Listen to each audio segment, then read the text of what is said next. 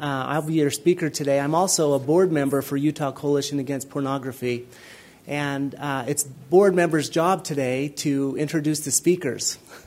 And so I find myself in this precarious situation of kind of introducing myself um, as a speaker. So it's a little bit weird, um, but uh, I'm just so happy to be here with you. And as a board, we are thrilled with the excitement for um, families against pornography. And um, our hope and desire for each of you today is that you will come away with something to help you, yourself, your marriage, your family, your friends, um, that you will be able to do something. You'll find something useful from what you learned today to make your life better and to protect your families and, and friends. And uh, today I'll be speaking about the addiction cycle. And um, I was so thrilled to hear uh, Don Hilton speak about how the brain is affected by pornography. And every year that goes by, we're learning more and more about how the brain is affected. I'm going to talk a tiny little bit about that. Um, and more, more so, what my effort is going to be to help each of you understand this addiction cycle. This addiction to a, a natural addiction or what we more normally call a process addiction is very different than um, what we would traditionally understand with substance addictions. Um, and that's where I wanted to start today. Uh, Don Hilton, in his uh, keynote address this morning, he referenced the American Society for Addiction Medicine's finding in 2011 that that uh, substance addiction and uh, process or natural addiction travel along the same pathways in the brain. And, um, and the effects of that are astounding. Uh, and it affects the, the brain differently in some ways. For example, alcohol affects primarily the temporal lobes, which is mood. I want to show just for a moment um, what parts of the brain are specifically affected by pornography. So I'm going to show you this slide. And this slide, uh, as you can see, the front, the, the frontal cortex here is kind of like the command center of the brain. And that's where we are looking forward into the future to make decisions. And we can see here this left frontal lobe here. That's kind of where the logic and, and fact part of the brain is, is governing, you know, what am I going to, how am I going to drive? What are the steps to drive? Or what do I need to, to bring tomorrow? How do I do this math problem? Things of that nature. This, this frontal lobe right here is the right frontal lobe, and that's more responsible for creativity, emotions, and relationships. This is the part of the brain that helps us to anticipate and think ahead before we speak or act. And I want you to, to notice this brain is, uh, has been affected by pornography. And it virtually shuts that relationship center of the brain down. That's why we are finding um, in family law journals that, you know, over half of the divorces that are, are happening in our country today are pornography or sex, sexual acting out behavior related the relationship center of the brain is virtually shut down. And a lot of people, when I show this slide to them, they get, they get a little bit frightened and they say, Well, Jeff, is, is that brain damage? And I want to reinforce to each of you this is not brain damage, it's brain effect. This neuroplasticity that uh, Dr. Don Hilton was talking about today is very real. And um, I loved the story that uh, Don shared at the end of his speech this morning about that individual, that, uh, his family member in his car, gripping the steering wheel of, of his car. And um, what we find with individuals that, that struggle with this addiction is they manage pain differently. That reflex that most of us would normally have to reach out when we are in pain and I want you to remember this the pain in five different areas physical, emotional, spiritual, sexual, or relational. And I want you to put a star by the relational. Okay? What we notice and what we're learning um, and in, over the 10 years that I've worked with clientele who have struggled with this addiction, is their reflex to reach out is very, very low. And it's because of, it's because of this area of the brain. It's not working. And so their reflex to reach out. That's why, and, and uh, I, I do a lot of, um, I, I do a lot of group work down in St. George where I'm from. And um, before every first group, I literally go out into the parking lot and I scan all the cars for individuals like Don was describing today who are gripping their steering wheel, unable to reach out for help because that reflex is so weakened by pornography. Now, remember, I said this is not brain damage, it's brain effect, and that's important. So, I want you to, in a, in a lot of ways, to think of this, this part of the brain. In order for a person to get better, they have to exercise that part of the brain. I'm going to show you what that looks like today. And uh, hopefully, um, you'll understand not only how this addiction cycle works, but also how to get out of it as well by the time we're done. And if I could get my time, uh, my helpers in the back there, will you please um, make sure you give me a 10 minute and a 5 minute warning, please? Thank you. Okay, so like I said, individuals that struggle with this addiction manage pain differently, particularly in those five areas physical, emotional, spiritual, sexual, and relational. And uh, particularly with men. Men are socialized to especially not know how to manage uh, emotional and relational pain very well. Uh, I love this quote by Pat Conroy. He kind of, he kind of uh, exemplifies this in kind of poetic form. He says, I could feel the tears within me, undiscovered and untouched in their inland sea. Those tears had been with me always. I thought that at birth American men are allowed just as many tears as American women. But because we are forbidden to shed them, we die long before women do, with our hearts exploding or our blood pressure rising or our livers eaten away by alcohol, because that lake of grief inside us has no outlet. We men die because our faces were not watered enough. That's getting better uh, in these days, but men are especially susceptible to this plague on, and addiction to pornography because they are already coming and starting off behind in their ability to manage pain emotionally and relationally. And so they're already vulnerable. And let me kind of just take a minute to describe how a person experiences this. What would normally be a, a, a normal kind of everyday experience for someone that's not addicted to this pornography, it has a tendency to affect a person much more deeply. For example, a person that has a, a friend that doesn't call, they're probably going to be thinking, oh, you know what, they just they didn't call, they got busy, they forgot, it's okay. A person that is struggling with this addiction is going to be feeling on a deeper level that no one likes them, that they're just bad or totally unlovable or unlikable.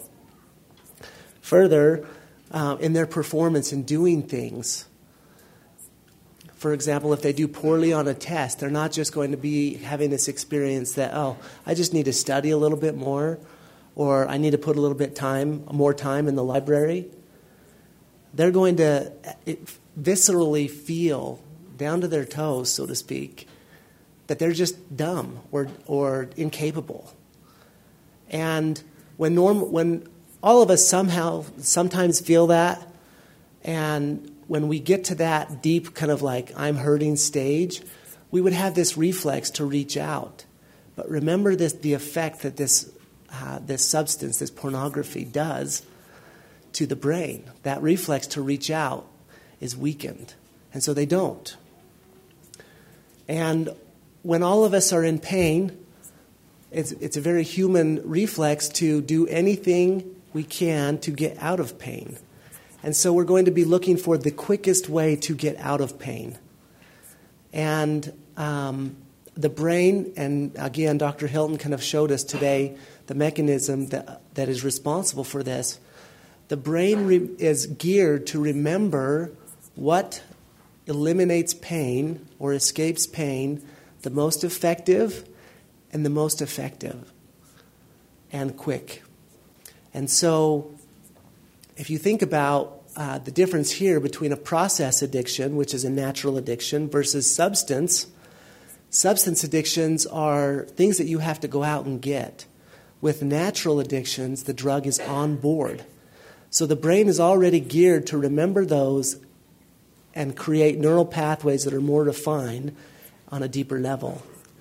And so when an individual is having pain in any of those five areas, their reflex to reach out to real people is not going to be as strong if they've been exposed to pornography because of the effect that pornography immediately has on a person. Um, a, a new study just came out that said that the effect that pornography has is akin to morphine in the brain.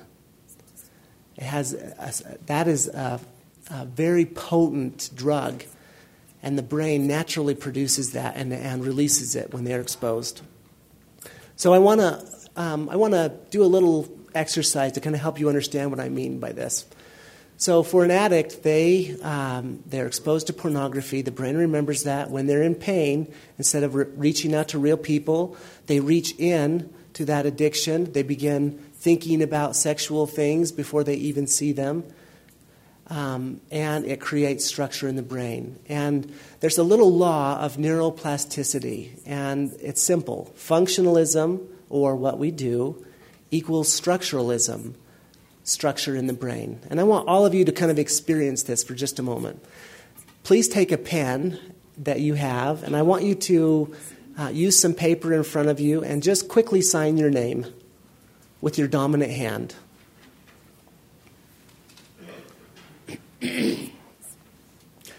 We're not going to be collecting these after and, and uh, taking them to forge your name or after, so don't worry about that. So go ahead, just quickly sign your name with your dominant hand. Now I'd like you to use your non dominant hand and sign it right below it.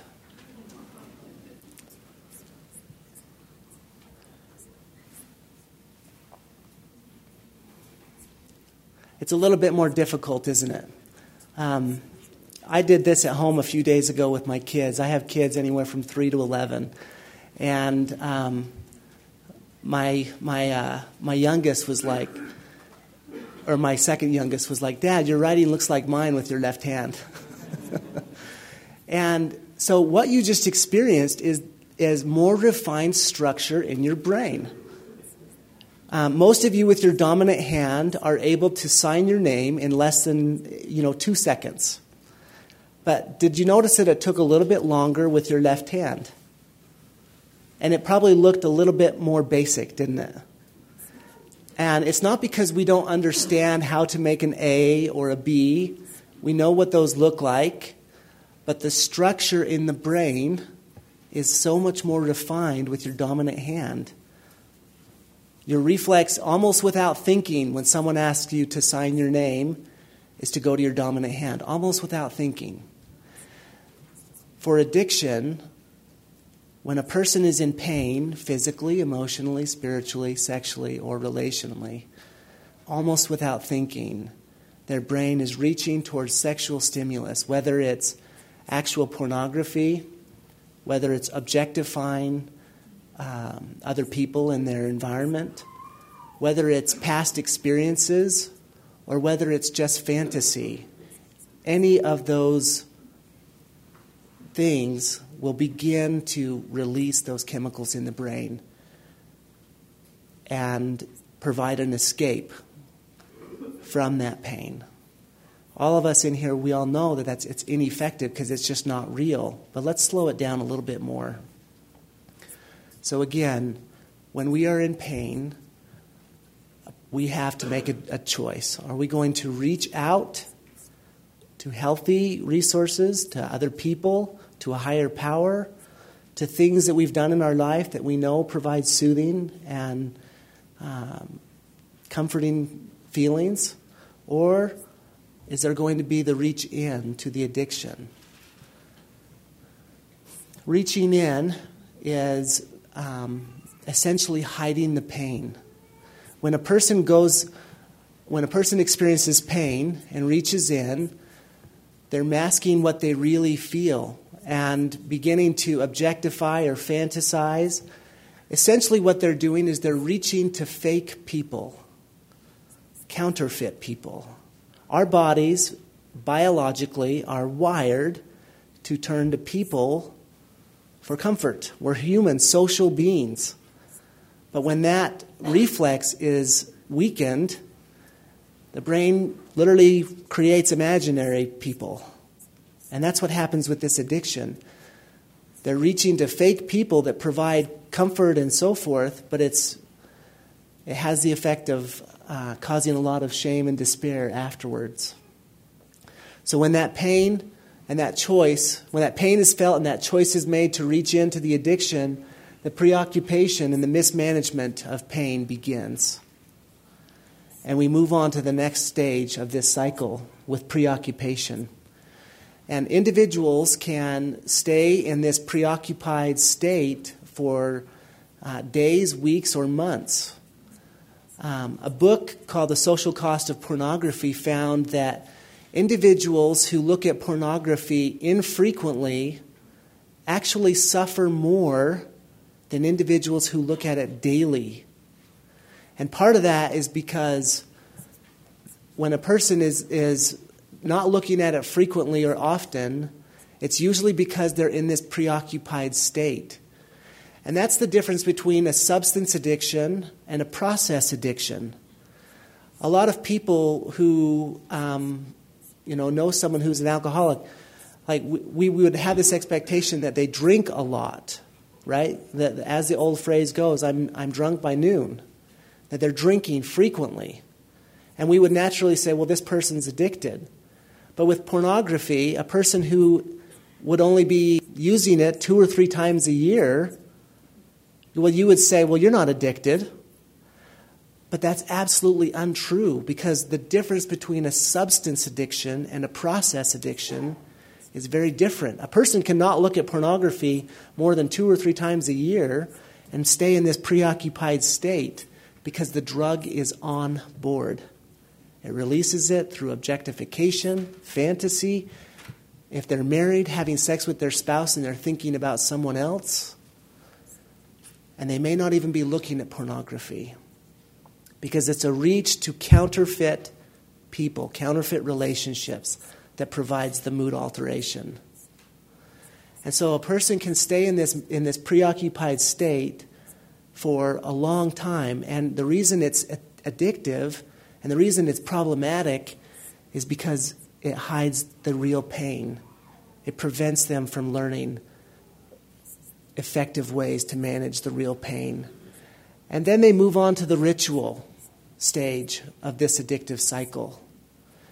And behaviorally, and that's how most people have looked at this in the past, behaviorally, that might look like a guy who has a terrible day at work. He comes home, he's kind of grumpy, he sits down, he starts watching TV. You know, he can't be bothered. Anybody who tries to kind of like uh, connect with him or talk to him, he, he can't be bothered by them. He's watching TV, doing, trying to do something to kind of like comfort himself after having a horrendous day at work wife notices and he kind of pushes her away because he just doesn't want to talk about it because he's too focused on TV. Everybody else goes to sleep. The, the hour gets late and he's scanning through the, the TV channels or on the computer, and then soon enough he's looking at pornography. So, behaviorally, there's all those things that take place. I want to introduce you to kind of more, remember the relational pain. What we see with individuals who struggle with this addiction is they have a ritual of pushing people away when they need help the most. And sometimes that can look um, kind of aggressive where there's a fight or something, but sometimes it can be as simple as masking the pain. When they're really hurting or uh, distressed about something, and someone says, Hey, how are you? and they say fine, they're hiding or masking the pain. And this isn't just to anybody that we're, you know, walking around on our normal day. It's to people who should know what's going on in your life, who you should be reaching to, like family members or close friends, that they mask the pain with. So that's the primary ritual pushing away the real people who can actually provide help and comfort and support. When a person, again, because we're human social beings, when those people have been, those real people have been pushed away, a person is very high risk for acting out. And one of the most common patterns that I see, I work with, I work with tons of couples, and a pattern has been so refined, something that I see, um, I call it a switcheroo. What happens when a guy, I work with a lot of men who are addicted to pornography. What I see is these men who are distressed the most, in, in some way or shape or form, they essentially they kind of start a fight with their spouse when they should be talking about what's going on for them, but that reflex to do so is very weak. And so they switch it around on their wife, and all of a sudden, wife has a laundry list of everything she's doing wrong. Because he can't sit with the pain of what's, what, what's going on in his life. And so it's, it's this switcheroo that happens in, in virtually every couple that I've worked with that is experiencing uh, recovery and this addiction. But that ritual is potent because one of the most difficult pains that, that humans experience is relational pain. Um, you know, it's kind of sad but some of the studies that were done around World War II that they were finding, wanting to find the best ways to torture people, and they found it to be solitary confinement. People literally wither when we don't have other people. And so they're very vulnerable and susceptible to reaching out to these counterfeit relationships. And that's all acting out with this addiction is. And that is the next step in this cycle. Acting out, whether it is uh, looking at pornography, uh, masturbation, sexually acting out with others or self. And inevitably, and I've literally met with hundreds of individuals who have been addicted. One of the first things I ask them, well, how do you feel after you act out? And they always talk about how painful and shamed and despair that they feel. And uh, I didn't do so well in math um, in high school and, and so forth. But I remember that if you square something, it makes it bigger that's all I remembered. And I call this, it's kind of a different, it's a different pain though than what kind of started the cycle. So it's pain squared.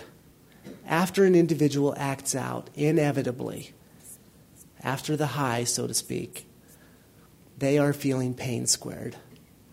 The isolation, the withdrawal is intensified.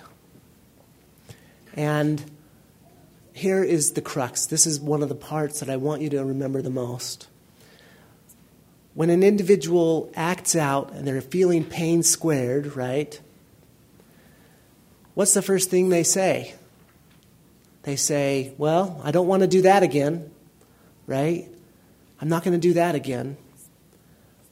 And so they become hyper focused on only this part of the cycle. And they essentially draw this line and they say, I never want to do this again. And inevitably, what happens is they put themselves in the same position as a football team who's playing defense on the one yard line the whole game. They're on the one yard line right here, and that's, and that's why we have individuals who you know, are. I've worked with individuals anywhere from uh, eight years old up into their 80s.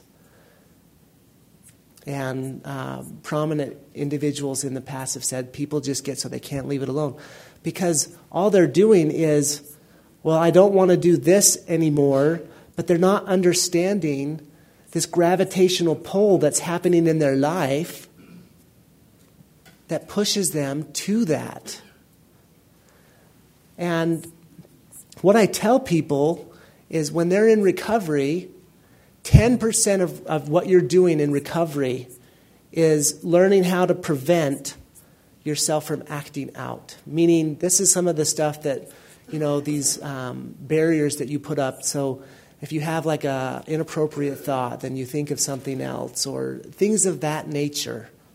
But those, in and of themselves, are not enough to keep a person in long term recovery.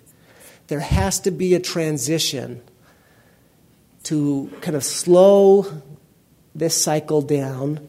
And I like to say, you know, if this was the a river, this is the waterfall, right? Where a person kind of goes over the falls when they act out.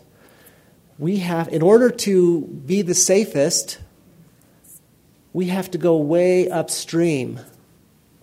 And that's what I see that doesn't happen the most in individuals who are locked in this addictive cycle for so long.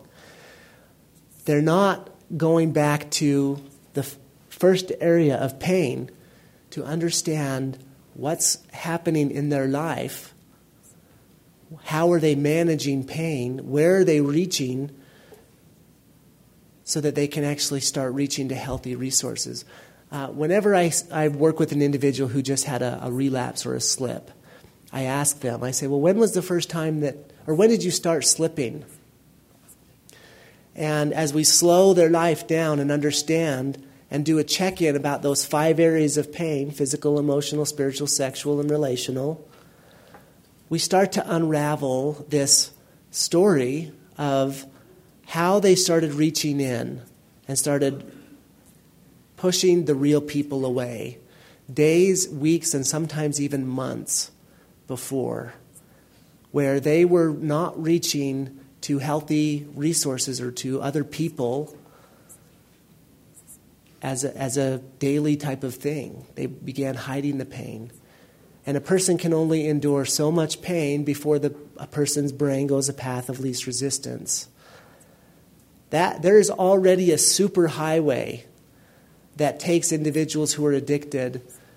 There's already a superhighway that takes them to pornography or sex type of stimulus in their brain when they experience pain.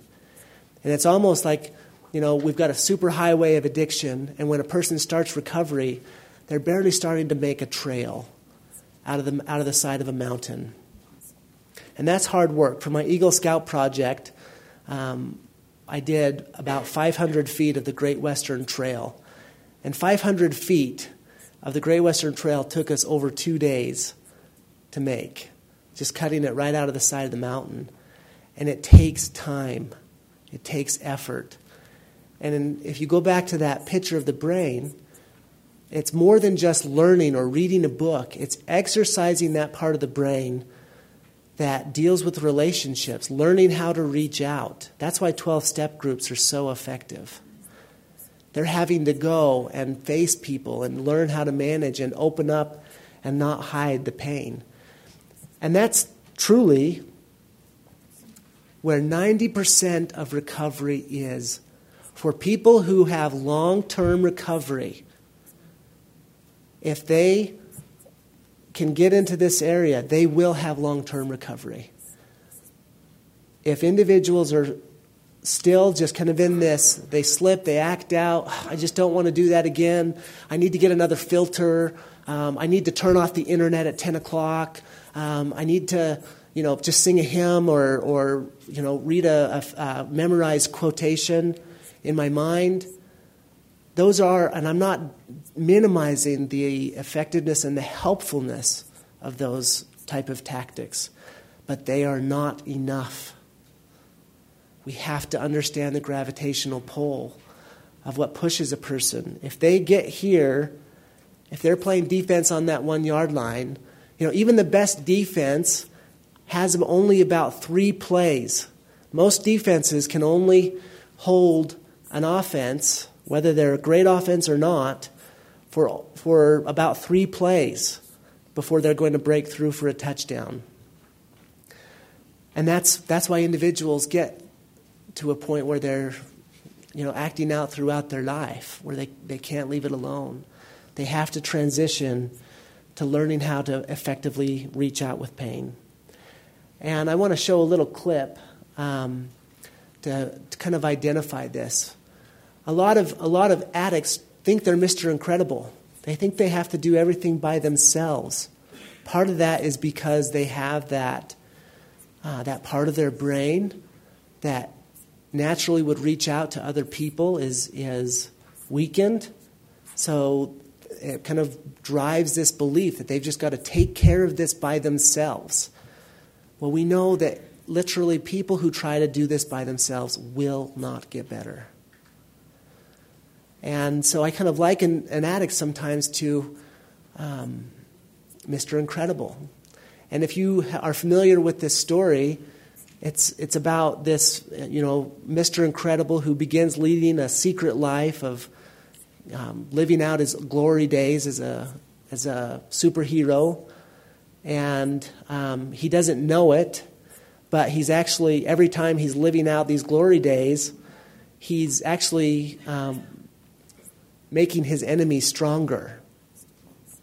And the enemy is unleashed in Washington, D.C., and of course, he, he wants to go out and clean up his mess and he wants to do it alone. So I want you to watch this. And, and uh, near this, at the end of this clip, um, his, his wife, Elastigirl, who's always trying, stretching, trying to do anything she can, so characteristic of wives, of individuals, of men who are addicted to this. They're so, they're trying to stretch and do everything they can to help. And he tries to push her away, but he finally gets it that in order to overcome this enemy, he has to do it together. So please take a minute to watch this with me.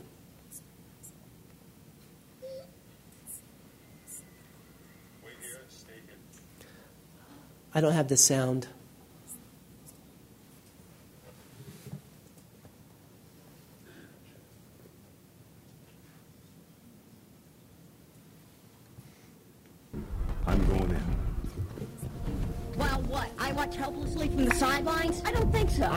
Asking you to wait with the kids. And I'm telling you, not a chance. You're my husband, I'm with you. For better or worse. I have to do this alone. What is this to you? Playtime? No. So you can be Mr. Incredible again? No. Then what? What is it? I'm not. Not what? I'm, I'm not strong enough. Strong enough. And this will make you stronger? Yes. No. That's what this is? Some sort of workout? I can't lose you again. I can't. Not again. I'm not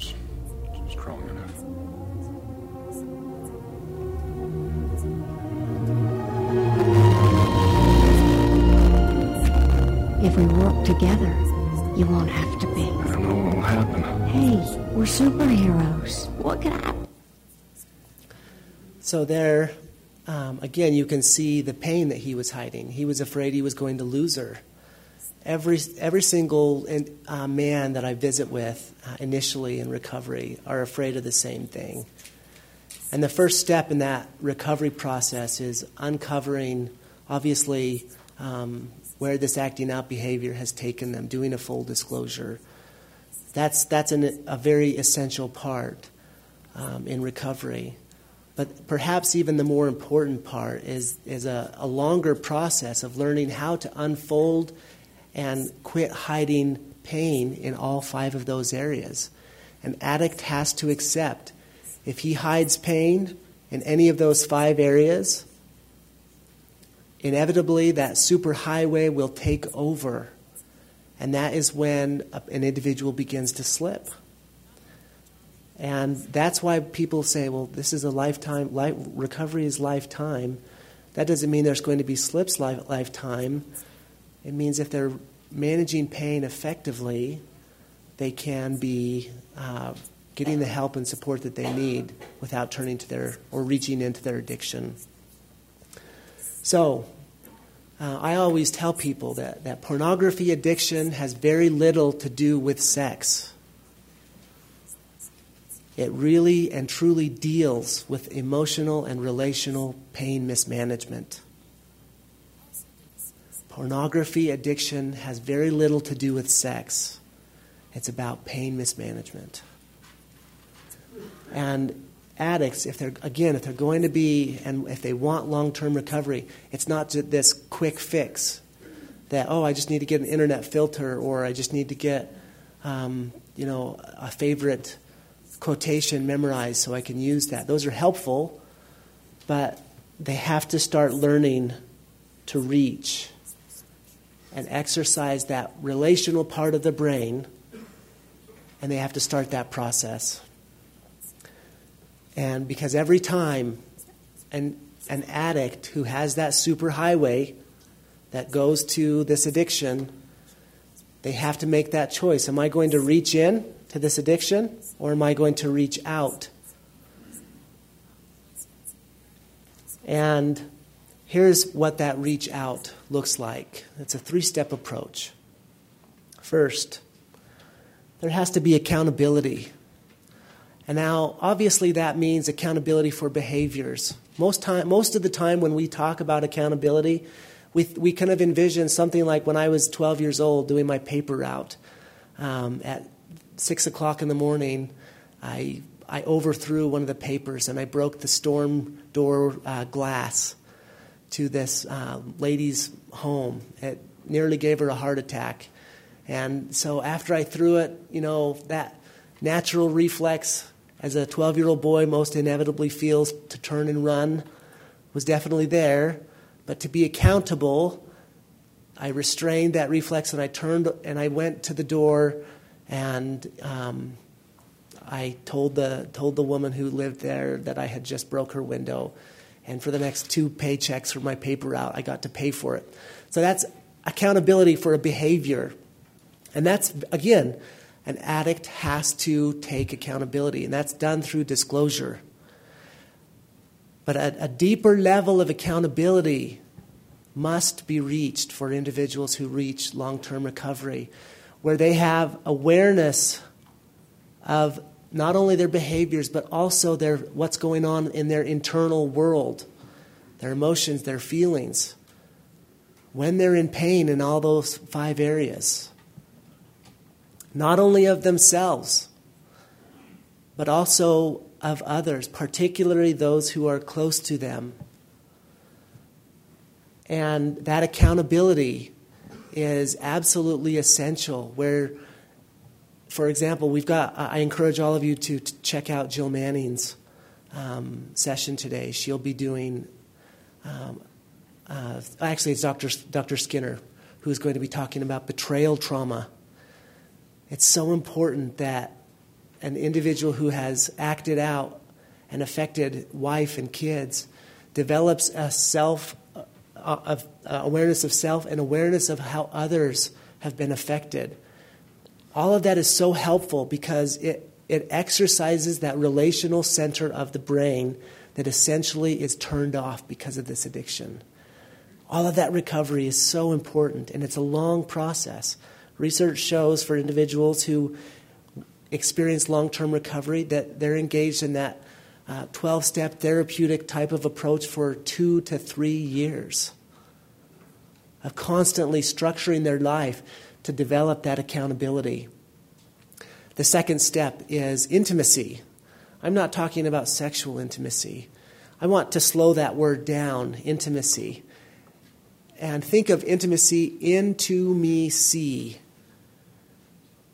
meaning uh, being with another person and, and learning how to share that internal world and learning how to invite another to do the same.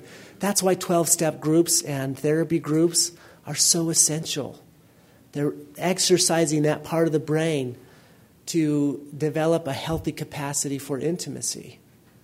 Into me see which is so counterintuitive with addiction because addiction is all about masking and creating walls so you don't see what's really going on in my life. And so there's this very focused approach in, in opening up and developing healthy intimacy with individuals. Finally, dependence.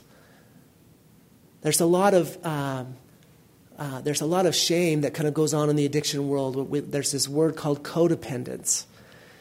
It's in, in some ways it's a very useful way of understanding um, people and couples who are, are married and how they kind of keep this addiction alive.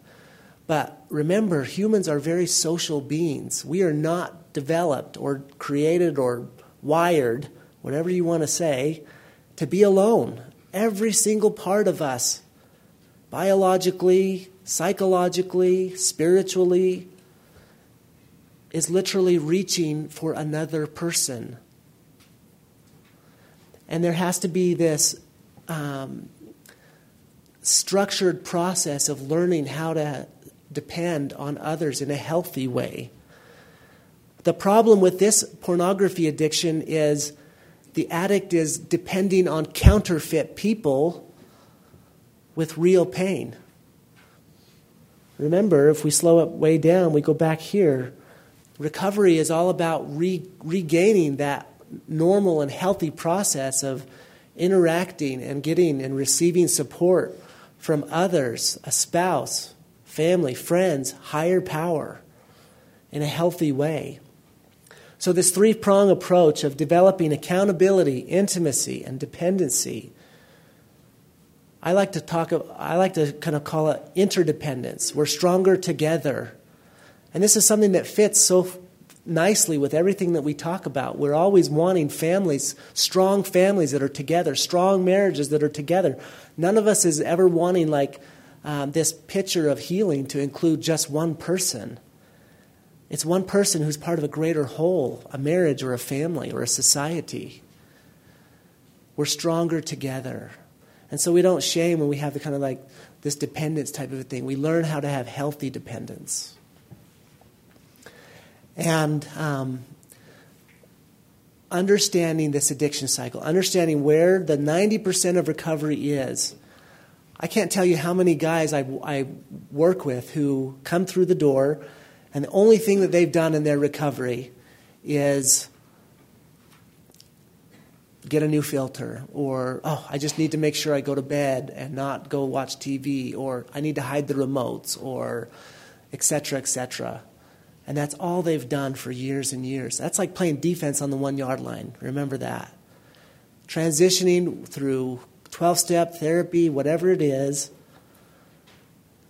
to learn how to correctly manage pain is the key to really developing a strong foundation for long term recovery. So we have a few minutes left. I'd love to have any questions if you have any. So just raise your hand high. Yes. how often does a person actually recover if they're not in a program like Uh, again, what we're finding, and especially those who are in that um, recovery world, is that it, individuals who don't get out and go to a 12 step, go to a therapy group, they do not get better. Because they, it's kind of like uh, if you don't go to the weight room and, you know, pump the iron, so to speak, you're not going to get stronger if you don't go and learn how to be with people, that relational center of the brain does not grow. It doesn't learn. It's the same effect. And if that, if that relational center of the brain remains weak, their, their ability to res- refrain from going down, reaching into that same addictive cycle where the superhighway lays, is inevitable. They, like recovery cannot happen without coming out of hiding and learning to deal with, uh, with real people. Does that make sense? Okay, great question. Yes, over here.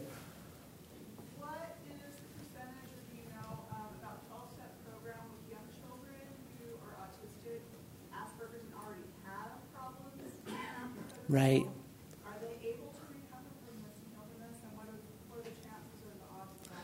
you know that's that's a with asp so her question was what are the chances um, of individuals that experience autism or asperger's or autism spectrum disorders to recover because they're already um, in, a, in a sense disabled from connecting with other people? And so the answer is yes. It's, it's a very much more structured approach because they don't have that emotional bridge um, to connect themselves with other people um, and I've worked with a few individuals, and if you'd like, you and I can spend a few minutes talking about that afterwards. Great question, though. Yes, over here. I missed the fifth of the, the I got four of the five things. What are the five okay. Yes, thank you for asking. So the question was what are the five areas of pain that individuals have a very difficult time managing with this addiction? Physical, emotional, spiritual, sexual, and relational. Let me just briefly describe. Physical pain, obviously, are you, Uh, are there any areas of your body that are physically hurting? Um, one of the most uh, vulnerable times for an addict when they're acting out is when they're experiencing physical pain or sick because they're the most needy. That, that's when a, a human social being is going to be turning and reaching out the most. So, physical pain, emotional pain, how we're feeling emotionally.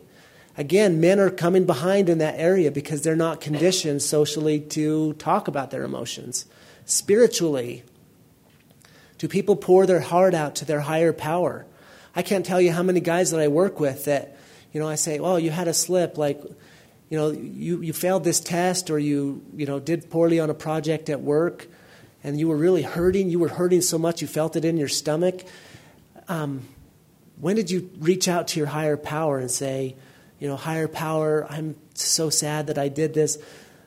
Most of them say, no, I didn't. Again, because that relational part of their brain's shut off. They're not reaching out and they're not pouring their heart out about that. So they're essentially spiritually cut off. Sexually, they're experiencing pain because they're objectifying or fantasizing about other people. And that's when they're harming themselves, or when they're, they're harming themselves when they do that because they're breaking their own moral code that says we don't use and abuse other people. That's a form of sexual pain. And relational, that ritual, like I talked about, the, that ritual of pushing people away, that's a form of pain because when we're in pain, we need people to come closer. We need to go closer to them. If they move further away, that's the definition of pain. So, those are the five areas. Great question. Please.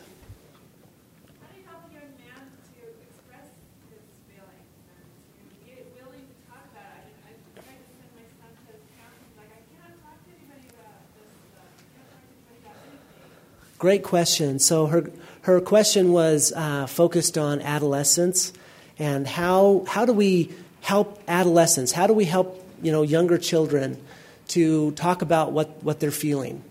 And the uh, the answer to that, and I uh, last UCAP conference I did a presentation about this. Um, the answer is: Are you modeling it yourself? And and are you validating it when it happens? Um, for example, the other day. Um, my daughter has horse riding lessons, and she's 11 years old, and it was canceled because the horse was injured.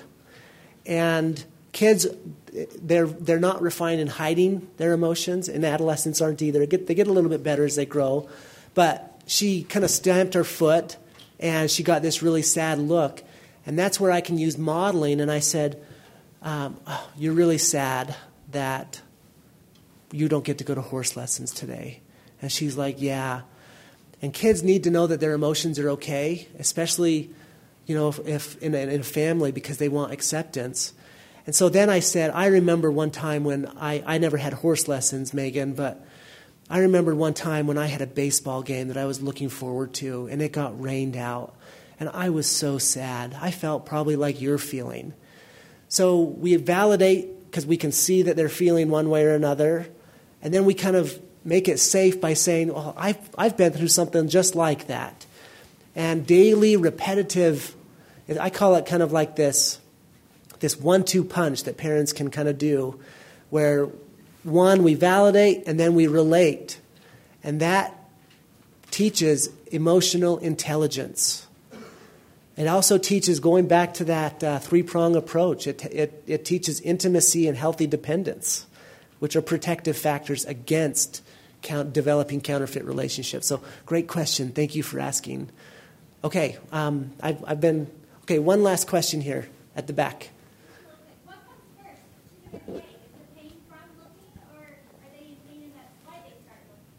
So, so basically, what happens is uh, a person experiences pain and if they get exposed to pornography, uh, Pamela Atkinson show, told, told us today the average age of exposure is 11. Some studies are showing it's even younger.